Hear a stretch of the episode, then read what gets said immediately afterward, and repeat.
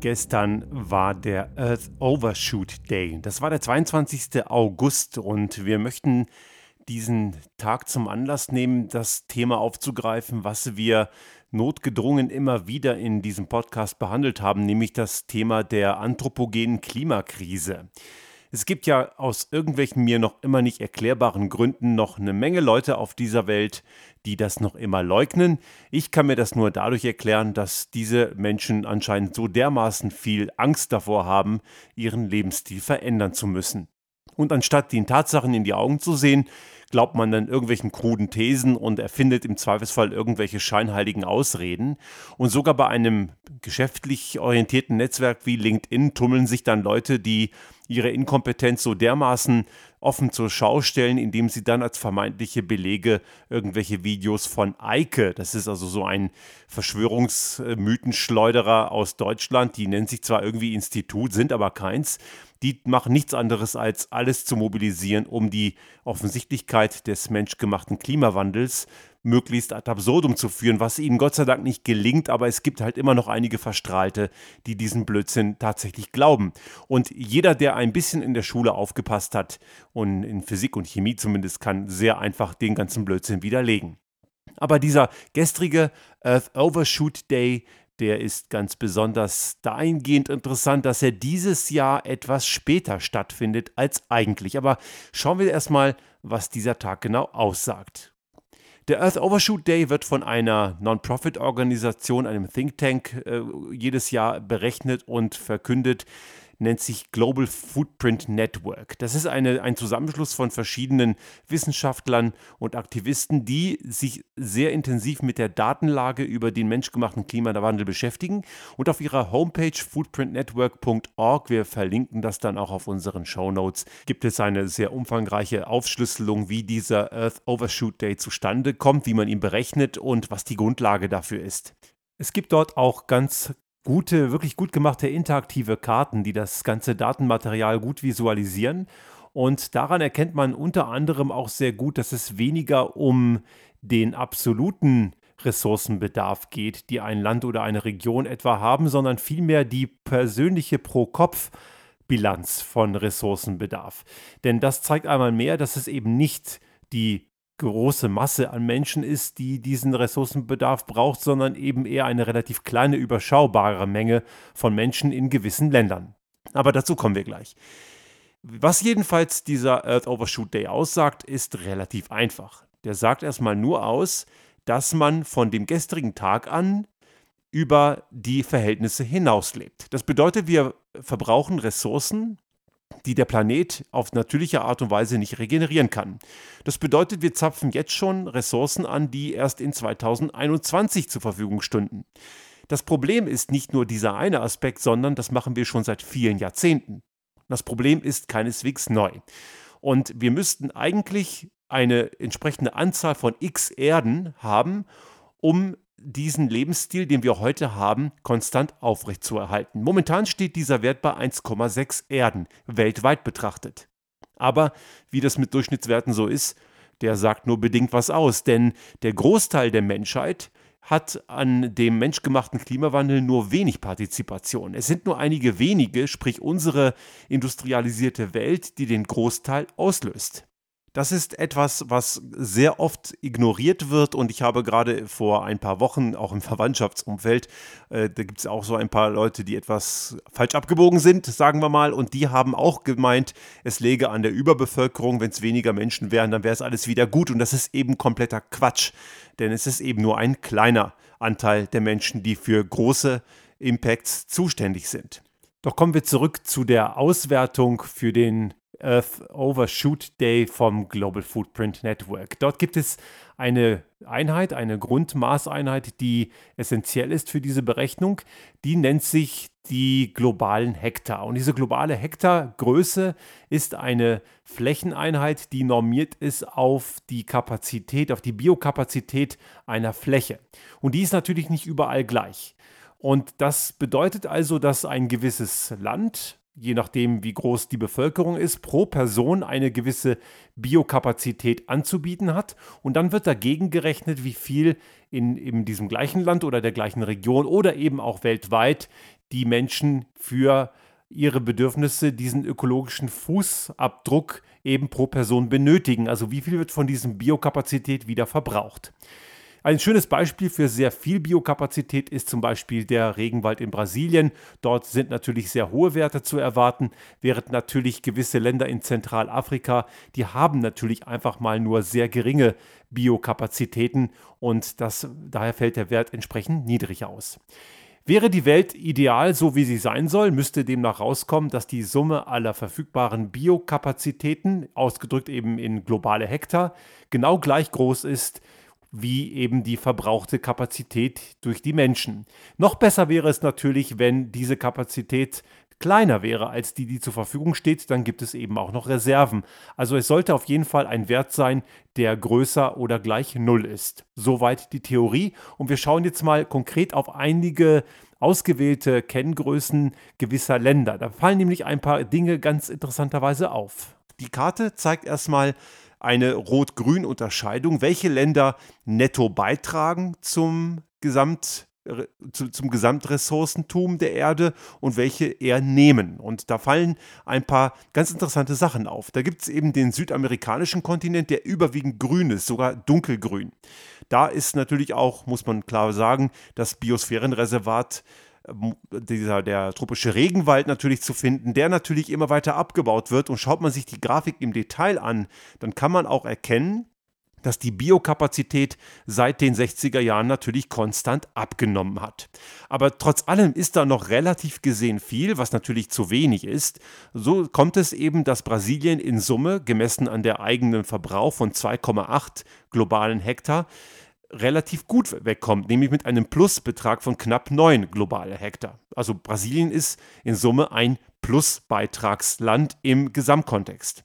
Natürlich erwartungsgemäß bei den USA ist, es genau andersrum. Die haben eine relativ geringe Biosphärenkapazität von 3,6 global Hektar, aber brauchen pro Person 8,1. Macht in Summe minus 4,5. Also die nehmen und geben relativ wenig.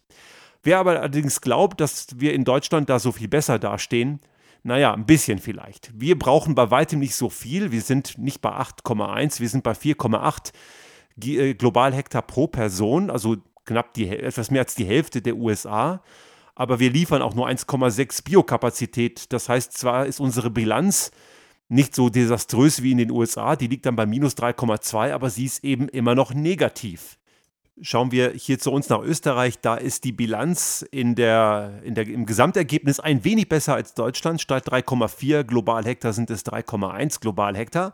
Aber das liegt nur daran, dass es eine höhere Biokapazität pro Person gibt, bei 2,9 gerechnet. Zum Vergleich, wenn wir nochmal auf Deutschland schauen, da sind es 1,6.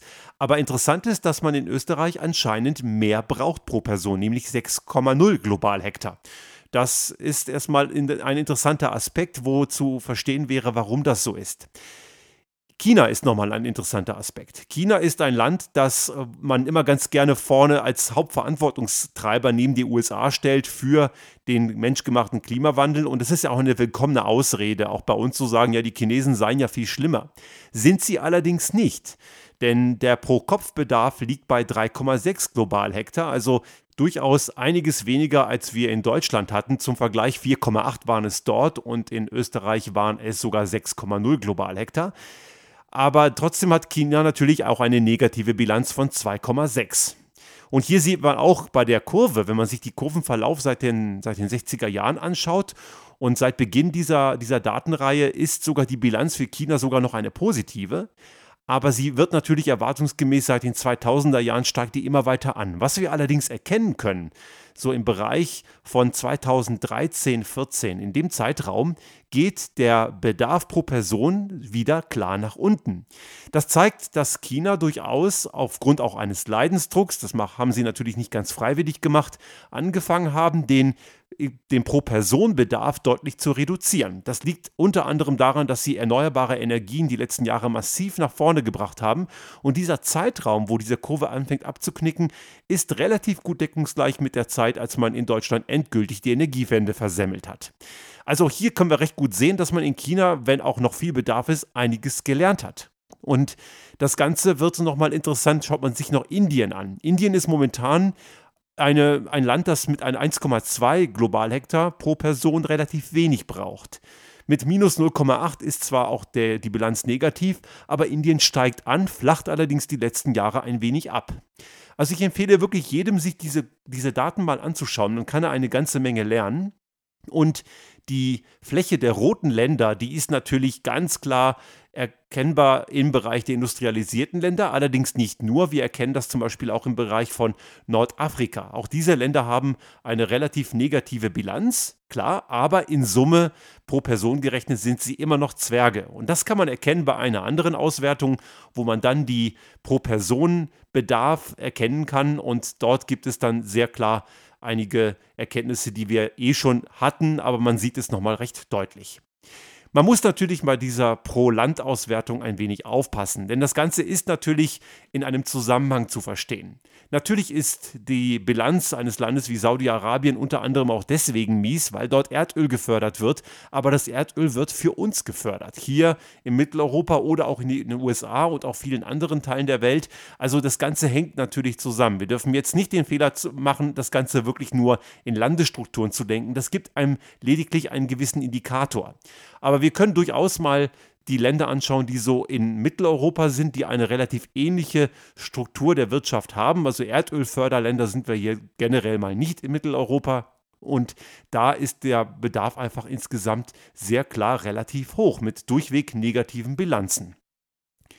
Was sagt das jetzt also für unsere Konsequenz aus? Wir leben also jetzt von nun an auf Pump und das war die letzten Jahre der Fall, dass wir, dass dieser, dieses Datum, dieses Earth Overshoot Day immer früher kam. Heute ist es eben am 22. August gewesen dieses Jahr, ist der Tatsache geschuldet, dass wir eine Corona-Pandemie haben und die Welt im Zeitraum von etwa zwei Monaten nahezu stillstand.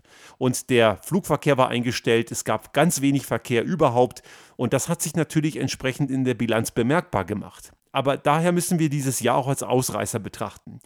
Der Earth Overshoot Day war 2010 noch im Herbst, so September, Oktober. Und jetzt waren wir die letzten Jahre schon konstant im Juli. Also man sieht, wir haben anscheinend nichts dazugelernt. Jedes Jahr sind wir mit unseren Ressourcen schon immer viel früher fertig und dürften eigentlich gar nicht weiter Energie verbraten. Aber offenbar tun wir es weiterhin und der, die, die Tendenz und der Trend führt ganz klar in die falsche Richtung. Wir müssen hier außerdem klar feststellen, dass jeder Einzelne gefragt ist. Es gibt ja gerade in Deutschland immer diese Aussage von denjenigen, die die eigene Verantwortung ignorieren und leugnen oder auch von den Klimakatastrophenleugnern allgemein, dass ja Deutschland nur 2% zu dem globalen Klimageschehen beitragen würde. Diese 2% mögen absolut stimmen, ist auch immer die Frage, wie man es rechnet, aber klar, ein kleines Land trägt wenig zu der Problematik bei. Aber bei der Pro-Kopf-Betrachtung, also pro Einwohnerzahl von diesen knapp 82 Millionen, da spielt Deutschland, übrigens auch Österreich, vorne in den Top 10 voll mit. Und da ist sogar China besser als hier wir in Mitteleuropa. Das liegt aber einfach daran, dass der Lebensstandard für viele von uns einfach extrem hoch ist und dieser hohe Lebensstandard zu entsprechendem Ressourcenbedarf und Energiebedarf automatisch führt. Das heißt also, wir müssen unser Verhalten ändern. Kommen wir gar nicht drum rum. Und wenn wir unsere Wirtschaft aufrechterhalten wollen und konkurrenzfähig sein wollen, dann müssen wir das verändern. Die Leute, die glauben, man muss am Alten festhalten und glauben damit, dass Klimaschutz gleich Deindustrialisierung bedeutet, die haben die Zusammenhänge überhaupt gar nicht mal in Ansätzen begriffen. Denn es ist genau das Gegenteil der Fall, denn wenn wir jetzt den Klimawandel nicht was entgegenzusetzen haben, was wirklich wirkt, durch unsere Verhaltensänderung, auch im wirtschaftlichen Kontext, werden die Schäden ein Vielfaches sein. Das sind Aussagen, die bereits schon vor vielen Jahren, der Stern Report kam Mitte der 2000er Jahre, dort wurde schon untersucht, was es eigentlich kostet, wenn man die Klimakatastrophe nicht wirkungsvoll bekämpft durch eine entsprechende Verhaltensänderung, da werden die Kosten später ein Vielfaches sein, deutlich mehr, als wir uns heute noch vorstellen können. Jeder glaubt halt irgendwie, dass zur richtigen Zeit die richtige Innovation um die Ecke kommt und dann ist alles gut. Aber von diesem illusorischen Gedanken müssen wir uns ganz klar verabschieden. Und natürlich jeder individuelle Beitrag zählt. Und ich möchte Ihnen unbedingt nahelegen, auch auf dieser Seite mal den eigenen persönlichen die eigene persönliche Bilanz mal ausweisen zu lassen. Das geht ohne den Übertrag persönlicher Daten. Man wird ein paar Sachen gefragt, wie man irgendwie konsumiert, wie man reist, wie man grundsätzlich sein Leben lebt, in welchem Haus man lebt und so weiter. Ein paar wirklich einfache Fragen. Vielleicht haben Sie das schon mal gemacht beim Umweltbundesamt in Deutschland, beim CO2-Fußabdruckrechner. So etwa, so etwa ähnlich muss man sich das vorstellen. Und dann kommt raus, wie viele Erden man bräuchte, wenn alle Menschen so leben würden, wie sie es persönlich tun. Und bei uns kam da 2,6 raus also 1,6 zu viel. Und das ist etwas, was ein Jahr ansparen sollte, noch besser zu werden. Wenn auch wir sagen können, okay, wir sind besser als der Durchschnitt. In Deutschland liegt der etwa bei 3,2.